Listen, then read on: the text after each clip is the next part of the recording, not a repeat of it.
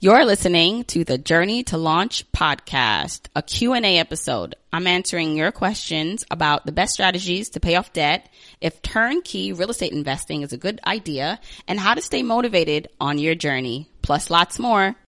T minus 10 seconds. Welcome to the Journey to Launch podcast with your host, Jamila Souffrant. As a money expert who walks her talk, she helps brave journeyers like you get out of debt, save, invest, and build real wealth. Join her on the journey to launch to financial freedom in, in Five, four, three, two, one. Hey, hey, hey, journeyers. Welcome to the Journey to Launch podcast. This episode is going to be a question and answer episode. I'll be answering some of your questions. So before we get into that real quick, if you are enjoying this podcast, if you are looking forward to it every week, every Wednesday it comes out with some bonus episodes here and there. Make sure that you are subscribed wherever you listen to this podcast. It's free, right? So it's a free podcast. It's free information that you get. And once you subscribe, it just automatically downloads to wherever you listen to it. So like on your phone, it will download to your phone. Now, if you listen to this podcast in the Apple podcast app, that's that purple app on your phone, please take a moment to rate, review, and subscribe to it there too. I read every single review. Sometimes I read it on the podcast. Maybe I'll do, I'll read a review on the podcast at the end of someone who left a review. So thank you in advance for doing that. And of course, keep telling a friend to tell a friend and tell a friend about the podcast, about Journey to Launch so they can join us on this journey to financial freedom. Now, follow me on social media too to keep up with things. I'm at Journey to Launch everywhere, basically on Instagram, Twitter, and Facebook. You know, I love when you guys share that you're listening to the episode. So screenshot it, leave any comments or things that stuck out and tag me at me in your stories or on your feed so I can see it. Now with the question and answers that I'm doing today, so just real quick, I have a membership community for journeyers like yourself who are taking it to the next level. It's almost like a big mastermind group where they're getting tools, resources, and support for their journey. One of the things that we do every month is we have a group coaching call where members can come and get support and ask questions. And it's really amazing. So some of the questions I'll be answering from the group coaching calls in the past. Now, doors to the Money Launch Club are currently closed, but you should get on the wait list if this is something you're interested in joining. It's moneylaunchclub.com. Sometimes I open up the wait list early and give a little bonus for people who are on that list. So really, if you're interested in learning more, joining us, go to moneylaunchclub.com. Now, let's get into some of the questions that I'll be answering. One of the questions that came up on a group coaching call was from a member who had about six figures of student loan debt and they also have some equity in their home. They were asking if they should take a home equity line out to pay off their student loan. So of course, I wanted to ask a bit more questions about this and she also revealed that really the money, the home equity line wouldn't pay off all her loan. So let's just say her debt was about a hundred thousand. She said that the home equity line would only take care of about 30 or 40,000 of it. And that she also was looking to sell her home in a couple years. So just a couple of things around that, some thoughts, because I know this might be something that other people are wondering about. Like you have some equity in your home and then you have all this other debt that may be higher interest rate than what your, your loan would be or your home equity line loan would be. And so you're wondering if you should just pay off that debt with that. A couple things to consider. Remember that usually, um, mostly your student loan debt and like credit card debts, they're unsecured debt, meaning you didn't have to put anything up to get that debt. If you default on that debt, they can come after you and put it in collections, but they can't come and take. So if you bought like a TV with your credit card and you don't pay your credit card off, they can't come and take the TV. With a home now, if you roll that debt into your home and for some reason you can't pay that debt, your home now is on the line. Like they can come and foreclose on your loan. So moving one debt an unsecured debt to a secured line of debt is risky for the fact that if something happens and you can't pay that debt, now your home is on the line, right? So that's one. Two is remember that you're not really paying off debt in that way. Really, you're just moving debt around. You're shuffling it around. And so it's not that you're paying off your student loan debt. You're just moving it to another credit line. Um, so that's important to note too. Now, I believe that for some people, this may work. For some people, if you do the numbers, and that's the biggest thing, like everyone's situation is different. So I'm talking about running the numbers to really see what this looks like for you, what this scenario looks like. How much do you pay on your current student loan every month with that balance and interest rate? If you open up a home equity line, what does that look like? And what are the costs for that, right? So if you are opening up a home equity line, then what are the costs for doing that? Um, typically there are costs associated with it. And what is actually the difference in payment? Is it that big of a difference rolling in the cost of doing that home equity line?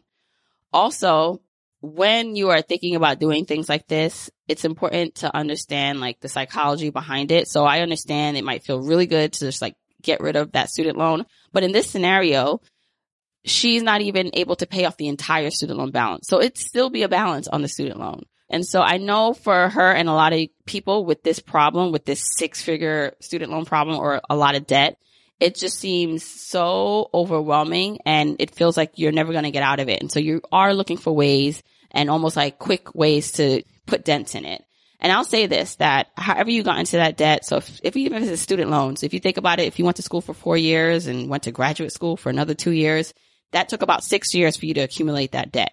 So you won't be able to like pay off that debt in a couple months. It's going to take some time, especially depending on your income and your expenses.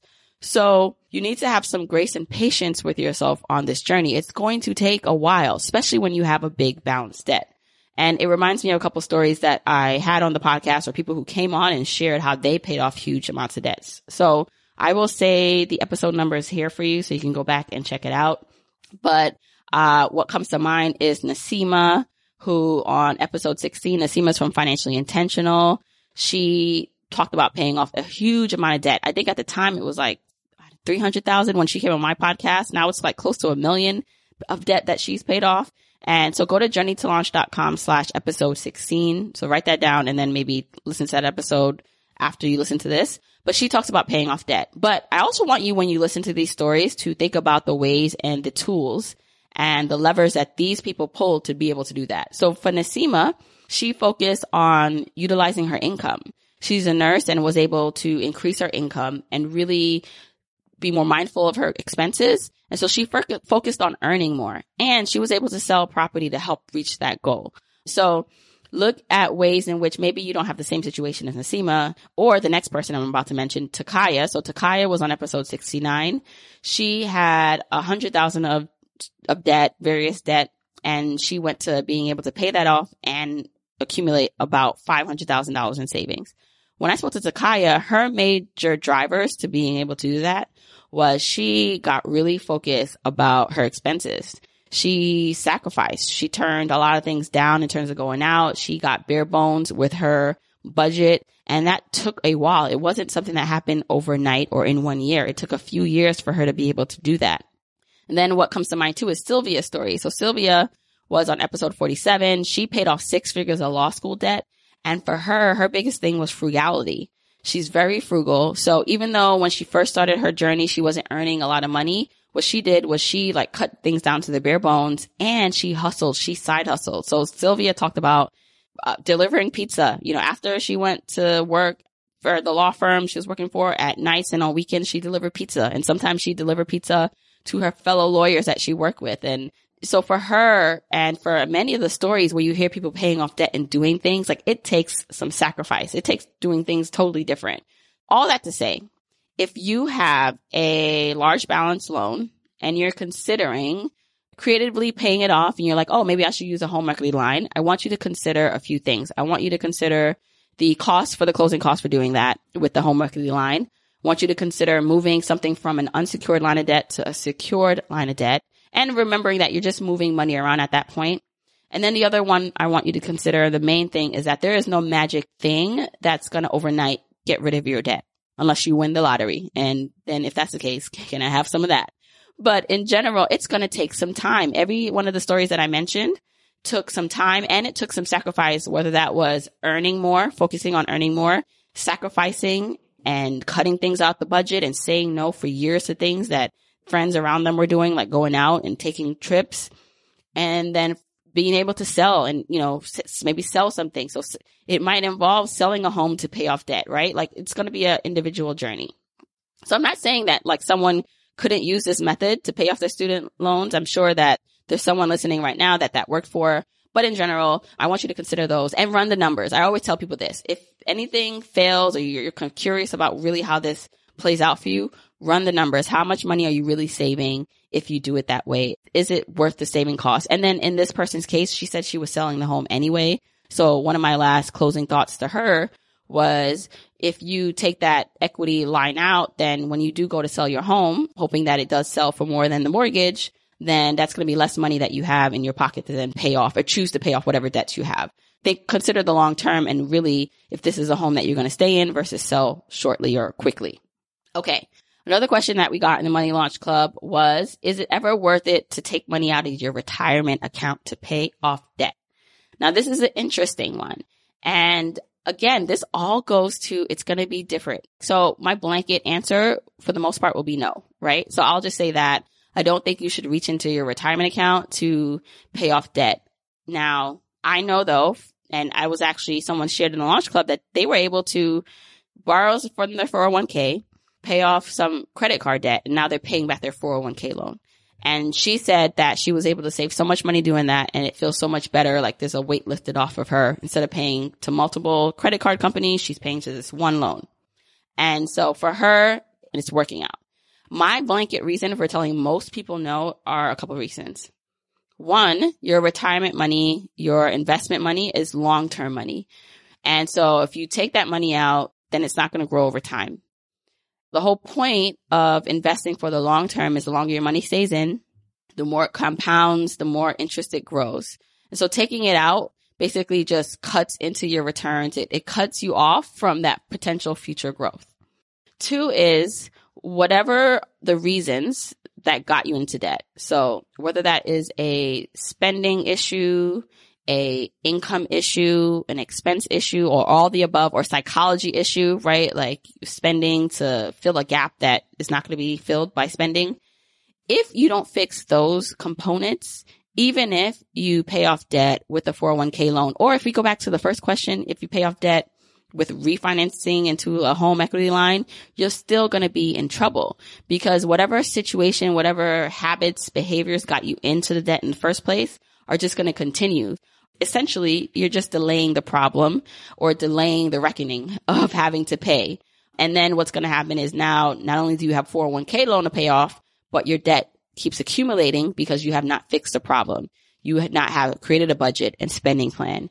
You've not reeled in your expenses. You've not focused on earning more and disciplining yourself. And so therefore the problem just keeps on exponentially compounding. So the same way that investments compound and make you money over time, debt compounds and cost you money over time. And your behavior and your patterns also do that if you don't fix it.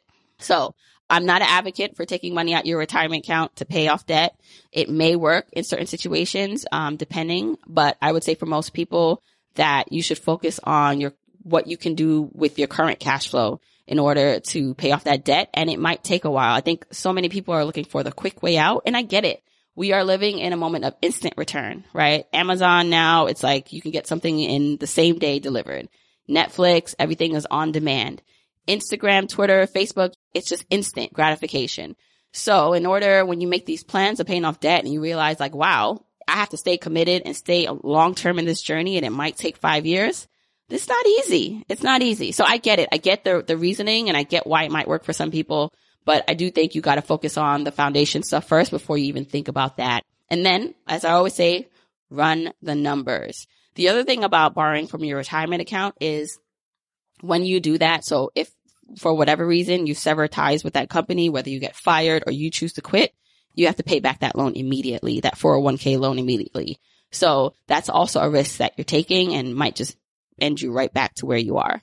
I also thought, thought it was interesting because again, psychology comes into play where if you are the kind of person who you just hate when you pay your credit card bill or your student loan debt, like you're like, oh, cause I, I know that I know I have some people that feel that way in the group and in real life and they actually don't like, they feel like the man is getting them when they do that. Like, oh, I have to pay the student loan debt. Like I hate it.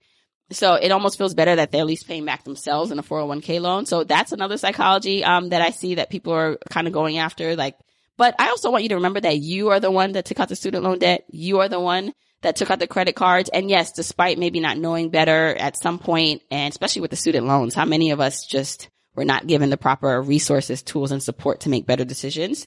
But it's taking self responsibility. And it's like, you're not, it's, it's not necessarily, yes, it's not the fault of the creditors, um, now, um, especially with the way things are set up. Maybe you weren't given the right tools, but now it's, it is your responsibility to pay it back. So essentially you're not getting anyone back by not paying it or by, you know, feeling mad that you have to pay it. But I totally get those feelings of resentment because I know so many of you guys feel it.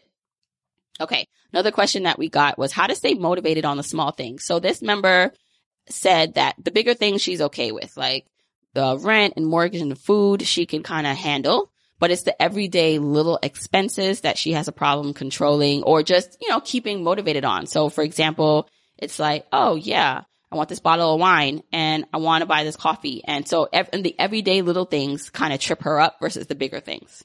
And I think that's just something that's a universal thing for a lot of people that the little things, because they seem so little, don't seem like a big deal and you can lose sight of it. And then all of a sudden, when you look back at your expenses or what you spent, you realize you were over budget or you spent more than you had.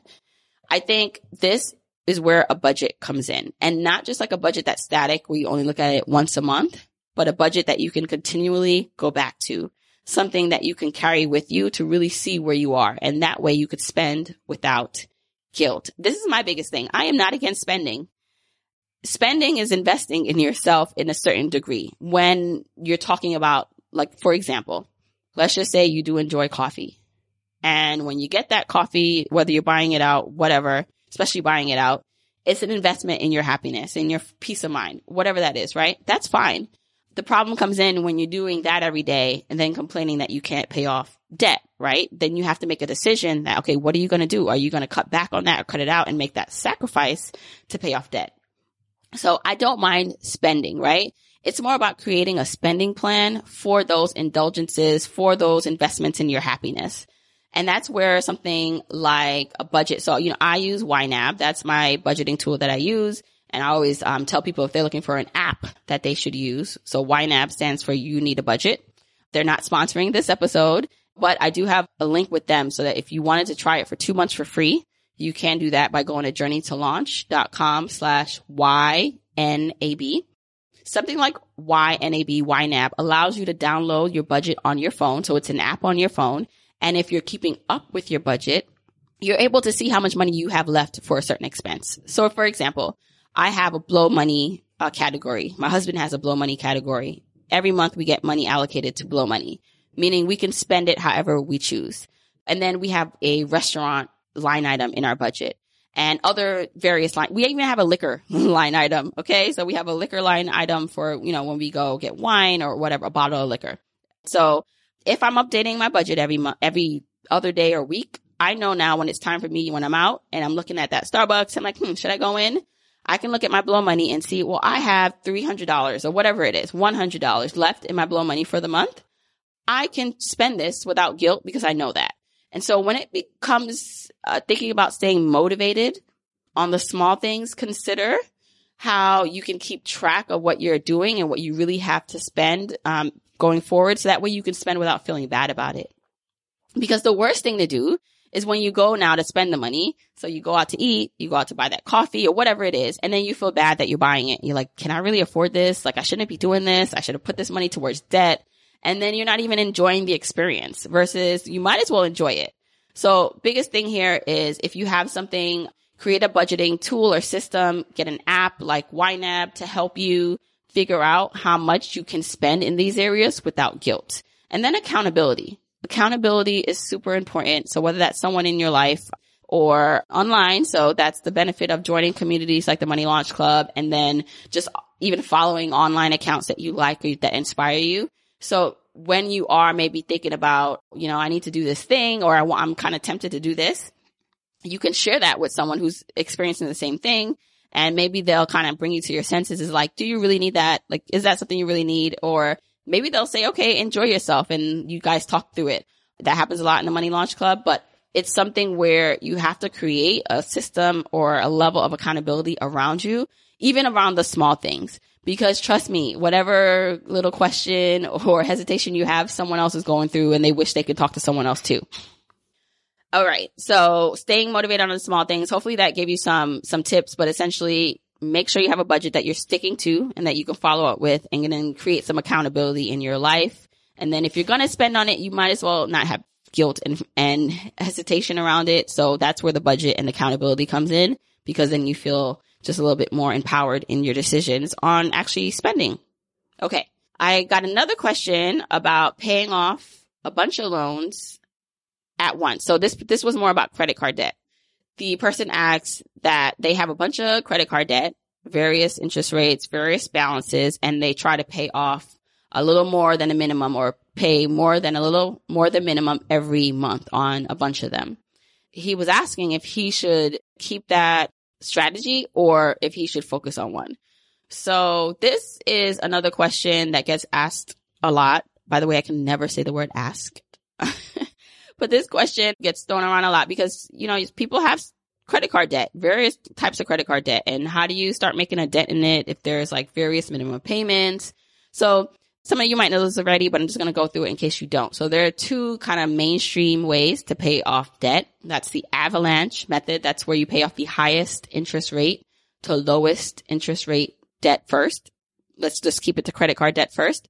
And then there's a snowball method where you're paying off the lowest balance first, and then you move on to the highest balance. So in both of those scenarios, you pay the minimum of all your credit card debt, let's say, or debts and then any extra money you would put towards that debt that you're focusing on. So in the avalanche method, if you had extra money after you paid off your minimum balances, you put the $200, let's say, to your highest interest rate and you'd focus every extra money that you had, you focus it to your highest interest rate until it goes away. And then the snowball method, it'd be focusing all your extra efforts to the lowest balance until that goes away. Then once you have that money cleared up. So that minimum balance now has gone away because that credit card is paid off. You can take that whole minimum balance and the extra money that you had to put towards the next debt. So with this, you do need to understand all your debts. So credit card debt, you know, you list that out and you list it off by interest rate and outstanding balance and you could sort it by those two ways. Technically. So if you're a logical person, if you like numbers, the avalanche method where you're paying off the highest interest rate is going to save you more money over time because you're paying off the highest interest rate. But the snowball method I find works really well for motivation and psychology because if you have a balance of a, you know, a couple hundred or even a thousand that you can pay off if you focus on it in a few months versus if you're focusing on the highest interest rate and that highest interest rate happens to be also your highest balance, you might not feel like you're making a debt in that, right? Versus if you can focus really hard on paying off the, the lowest balance, you get rid of that debt and it's one less thing you have to worry about. It's like you could check it off. It goes away. And that might give you the psychology, the motivation of like, yes, I'm doing this. I'm making progress. So my advice to anyone who has this, and this is what I told him, was that you should focus on basically one at a time. Meaning after you pay your minimum, pick a method and stick with it. You mean you could change it if you find it's not working for you, but in this case, I recommended paying off the lowest, lowest balance first to give you that momentum and motivation as you go. And the other thing is the reason why it's, it's good to not split the money and attention all over the place. It's the same thing as productivity. You know how now with productivity, if you're focusing on a million things, then you can't do anything correctly or right. Same thing kind of with your debt. Not that you can't get it right, but meaning you're so focused on, on everything that you're not seeing the progress made in one area. So it's like having 10 tasks to do. You only, you spend five or 10 minutes on each task. And then at the end of the day, you're looking at yourself like, what did I, what did I do all day? Versus just like your debt. If you're only, if you have like a couple hundred dollars every month to put towards a debt, but then you're splitting it off as the above payment to various debts, it feels like you're not making a dent versus just putting that one lump additional payment to one debt. So I say pick a method, avalanche or snowball. Snowball is better for psychology where you're paying off the lowest balance and focus on that. And then see, maybe try it for six months and see how that motivates you and what that feels like and go from there. Okay, now we're going to take a voicemail question from Rashida. Hi, I wanted to get your advice or your thoughts on beginner investors using turnkey rentals to start off investing, especially if they don't have um, experience or contractors in place about how to rehab and different things like that. Do you suggest doing the turnkey method or just starting from the ground up? Okay, thanks for leaving that voicemail. By the way, if you have a voicemail question that you want to hear answered on the next Q&A episode, you can go to journeytolaunch.com slash voicemail to leave your question or comment. Okay, so now answering Rashida's question. I hear a lot of things and talk and interest about real estate. I am a someone who's interested all the time in real estate. If you guys didn't know, my background is in real estate meaning I actually have my master's degree in real estate from NYU. I also, when I worked full time, worked in corporate real estate investing and asset management. And personally, I just like real estate. So I always love talking about real estate. And this is a good question because so many people want to like get started and get into this and it can be a little overwhelming and just you don't know where to start. So turnkey investing, let's just go through what that is for anyone if you're listening and you don't know. Turnkey is basically uh, where you get a property, whether that's a house, duplex, apartment building, something that's fully renovated already and it's ready for purchase. And sometimes it already has a tenant in it. So you don't even have to look for a tenant. So think about you're literally getting a property that you could just put a key in and turn it and it's good. That's where they get the term turn key property from. For our investor who's looking at this, it seems like a wonderful deal. You don't have to deal with rehabbing and there's no additional work. And a lot of times if you're buying this from turnkey property managers or investors, they actually will manage it for you. So literally all you're doing is putting money up to get a finished property that is going to, you know, be able to be rented out or comes with tenants and you don't have to do a lot of the manual kind of day to day work.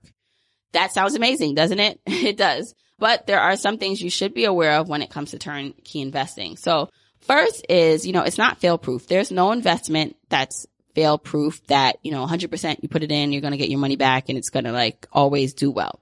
So you're going to want to make sure that you really understand the market. So typically with turnkey investing, that's people use if they live in like a high cost of area living and they can't afford where they live and they want to invest in other markets. So you might want to say to yourself, okay, I'll look somewhere else, um, that's cheaper than where I currently am. And that way I'm able to invest and I'm not in the area, right? It's far away. It's long.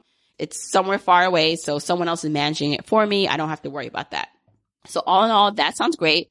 But in order to do that, you do need to find a reputable company, right? That you can trust that is doing that for you or that has a track record of delivering good properties and managing property. So wherever you can, you must be able to meet them, right? So you still, just because you're doing turnkey property, I always recommend, even if it's not somewhere in your local area, to actually go and understand the market, you still need to do the groundwork. So this shouldn't be like, okay, I'm doing turnkey property investing and I don't need to do anything. Like you still need to do the upfront work of understanding whatever market that product or house is in, understanding how rental rates are, what the income levels are for where you're buying, what uh, vacancy rates are, what selling rates are, how long do things stay on the market. These are all things you should still understand. And even if you're getting this information from the from the company that you're dealing with, you should try to get outside sources to confirm that, right? Because the company is going to give you information, but it's probably going to support them getting this sale. So you still want to do your due diligence. So I'll say that it doesn't take the legwork out of it but it does take some of the onerous of being like a hands-on property manager and rehabbing and all these things. So after you, let's just say you find that the company is reputable, you maybe are able to talk to people who've actually dealt with them and bought properties from them, then you still need to run the numbers, right? So how much money do you need to put up? What's the return like? Is this something that you're considering to do long term? If you did that versus investing, so the average returns on that versus investing in an index fund, let's just say, like a passive. So if you're a passive investor, I'm assuming that you also would also like to invest your, your into stocks that way. So you might be looking at index funds. And so what's the returns, the historical returns for that property market that you want to buy in? And going forward, what that looks like versus what is it, how, what has it been for an index fund? Because if you have $50,000 and you could put that into a turnkey property or any real estate and then you have $50,000 that you can also put in index fund. What's that look like over time based on the historical rates? So run those numbers and then basically come to a decision of what works best. Now, when it comes to actually like buying something you have to rehab, obviously that's going to be like a lot more work than turnkey. And so if you're like a busy professional, you don't have the time to do that and you, you're partnering with a company that's doing all that for you. Again, that sounds great. But if you're someone who wants to learn in that way, remember, if you're actually doing the rehab yourself, the property management yourself, kinda, or even if you hire that part out, that's going to take more work, but you'll probably quote unquote save money that way, maybe, right? Like if you're doing the labor yourself or hiring your own people versus paying someone to do it. Cause there are going to be fees, additional fees associated with that. So all in all, I think that turnkey is a good way for some people to get started, but you still need to run the numbers and do the due diligence to see if it's going to work for you. So this question comes from Kristen and I'll try to leave some identifying information out, but I read it as she asked the question. She says, Hi, Jamila. I just started listening to your podcast today and it's gotten me motivated to get rid of my debt. And I was hoping to get your advice on how to tackle my debt. I work currently as a paralegal earning 39,000 a year plus overtime. I just knocked out about a third of my car loan and reduced it to 12,000. Awesome. And I have student loans of just over 22,000. I live with my parents and I'm eager to get out the house, but I know that living with them is the best choice to get rid of my debt sooner.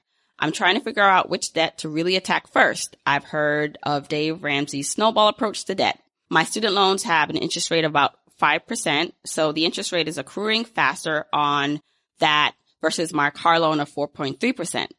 Should I continue focusing on my car loan or should I tackle my student loan to reduce how much I'm paying in interest?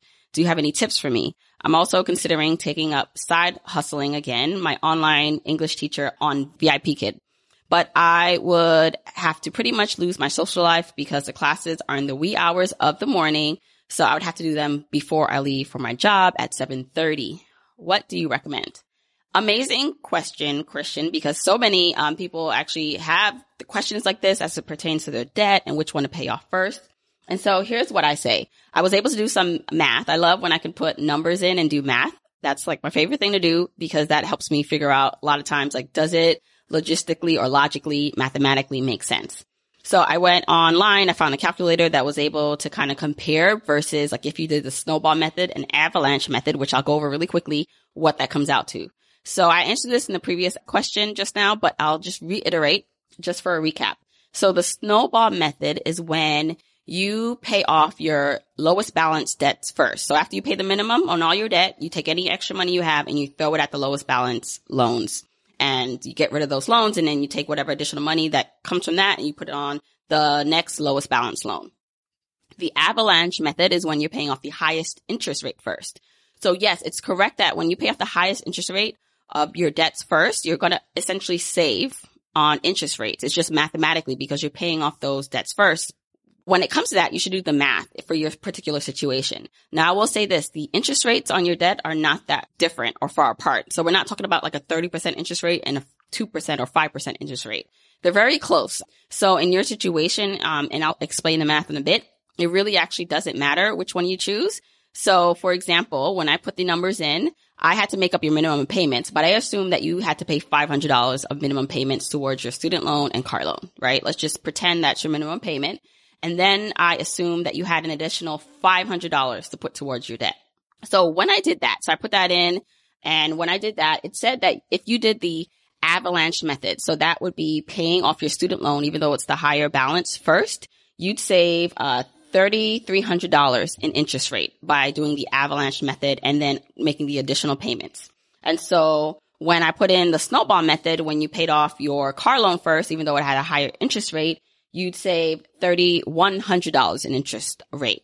So you'd be saving a little less doing the snowball method, but when you do the math, so again, you're going to save $3,300 doing the avalanche method in interest, and then you save $3,100. This really comes out to $3,184 doing the snowball method.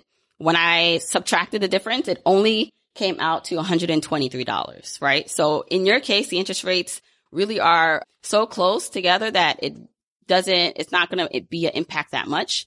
I'd say because of that, I like the psychology motivation behind it. So because you'd be able to get rid of your car loan faster or first because it's only $12,000 versus your student loans are double that, that might be a good motivating factor because you'll see that number go down. And then once that's done, you get to focus on paying off your student loan. Versus it will take you longer if you're focusing on your student loan to pay that off because the balance is higher, right? It'll take you double as much time. So essentially I would go for the snowball method, even though you save a little less money, um, in interest, but really like it's going to be over a period of, you know, a while, like three years anyway that you're paying off this debt. So saving $123 is not that much. Now, if you told me you could save $123 in one month, I'd say that makes sense, you know, but over a period of time, I would then choose like what would motivate me internally, intrinsically. And that for me would be psychology of just like, let me just knock out this debt as quick as possible and then I could do that with the lowest balance debt. You had a couple other questions or things in here that I wanted to mention. So you said that you live at home with your parents and you're eager to get out. I get it. It sounds like you just graduated from school.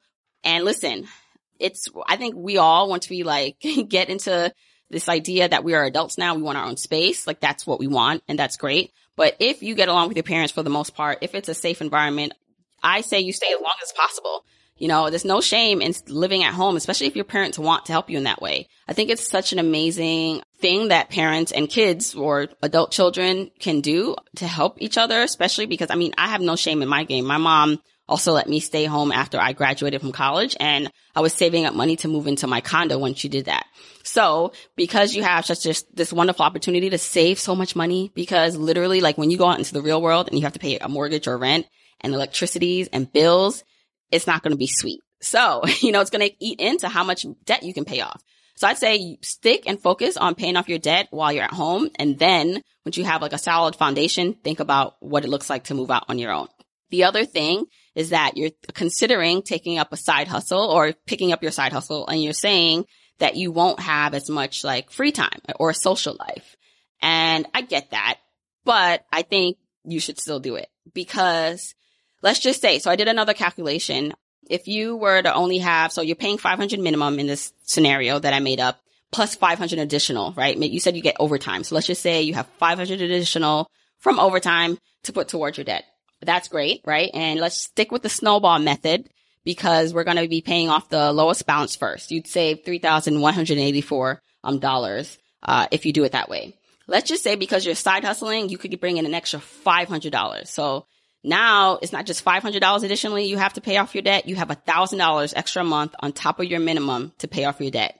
You could uh, save $4,100 in interest and you'd be debt free. This says August 2021, right? So in about what we are in 2019 now, it's about to end in about like a year and a half. Is that correct? The math? I'm not sure. you'd be debt free if you were able to have the extra additional money from a side hustle. So I get that it's like, oh my gosh, I'm going to lose out because you have to wake up so early. But one, let's remember, I don't know how often you're going to do this, but it doesn't have to be every day. Maybe you do it four or five days a week. You still have two, three days a week to then dedicate to yourself and rest and hanging out with your friends. And ultimately, you have to do things that are gonna be uncomfortable, that are gonna be a sacrifice. So for this long-term benefit and privilege and freedom of being debt free, you're gonna have to do some work up front and it will be all worth it. You know, I often look back on the days when I was single or I didn't have kids and that I was able to like spend my Saturdays and Sundays resting or doing whatever I wanted. and so if this is the case for you, if you don't have kids and you have the luxury of having more time, you can make up like the rest and hang out with your friends on the weekends or just maybe in the week on one day. So I definitely think you should pick up your side hustle if you're really serious about knocking out your debt and it sounds good to be debt free by August 2021 or whatever date um, that works out to when you do the math for yourself, then do it. There is no long term gain or amazing gains without some sacrifice up front. And again, you still have the benefit of being able to be at home with parents who seem to love you because, you know, they're letting you stay with them and also uh, the opportunities to earn extra money in this way. So I say go for it and get rid of this debt as fast as possible and the other thing I have to say is if you have access to any retirement accounts through your job, at least do, hopefully they're doing a match, do at least up to the match. So you don't waste or lose that accruing and accumulating compounding interest over time. And then think about as you are able to get out of debt, how much extra money now you have that you can put towards saving and investing and building wealth and reaching financial independence. So I hope that helps, Kristen. Okay, real, real, real quick. I had to record a add-on part to this answer because just quickly, I recorded this live for Instagram and IGTV. So if you follow me on Instagram, you can also watch me with this last answer, like answer the question live on video at Journey to Launch and then go to my IGTV. So I posted this right after I answered it and a lovely, nice follower journeyer said, this is so good. So she's responding to my answer. She said, and by the way, her name, just to give her some credit, is Carrie, and her name is CM Vedley on Instagram. She said, this is so good. I'm surprised you didn't say sell the car. Get really uncomfortable and sell away your debt. And I'm like, oh my goodness, I cannot believe I did not mention that or say that. Usually I would think or say that in a response to something like this. But I was like, you know what? That's good input. And I have to just record a snippet to put in the podcast episode because maybe this will help Kristen or someone else who's going through the situation. But yes, Carrie has a good point. You can also sell your car. So I'm not exactly sure where you live, how far you live from work, how often you need the car. But this is just something for anyone who's looking to get out of debt is that, is this something you really need? Can you sell it? Because think about it. The car balance is about 12,000 and the student loan balance is 22,000. You sell that and you wipe away more than half your debt. So now you're only left with about, what is that? $11,000 worth of debt or even less than that, $10,000 worth of debt, which is your student loan debt. Focus on that for, let's just say a year. You're, you're out of debt and then you can save for your new car and buy it cash. Again, I don't know your situation. If you need a car to get to and from work, but if that's the case, can you downgrade to a cheaper car that's still reliable in the meantime? Remember, this is all about making these sacrifices up front so you can live your best financially free life later. So I just wanted to come in and record this separately just in case someone may need to hear this. Like you can also sell things and sell debt that is not as of importance to you as other things that you want to do, like being debt free. Okay, so I think that was going to be all the questions that I answered. If you want me to answer any of your questions for the next question and answer episode, you can leave your voicemail question at journeytolaunch.com slash voicemail or you can send your question into info at journey to launch. Make sure you're following me on social media at journey to launch. I'm on Instagram, Twitter, and Facebook. If you're interested in the money launch club, go to moneylaunchclub.com and get on the waitlist so you can be the first to be notified when doors open again. Now, like I said in the beginning, let me read a special podcast review from a journeyer who took the time to leave a review. Okay. Key says, I can't stop listening. This podcast is so needed. We never talked about finances in my home while growing up. So my knowledge on how to manage money comes from me figuring it out all by myself. I knew one principle and that was to always pay your bills, but the importance of saving and investing I had no knowledge of. This podcast is a gap filler for me. Thank you for your vision to plant the seed of financial freedom through this podcast. You are really God sent for so many people. You are walking in your purpose, Jamila. Please remember that. Thank you so much, Key. Really, like, these are the things that keep me going when I'm questioning my life. so thank you for leaving that message. And again, you can leave a message if you listen to this in Apple Podcasts. You can leave your review, I should say, by clicking on the purple app, making sure you're subscribed, and then rating and reviewing the podcast. All right. Until next week, keep on journeying, journeyers.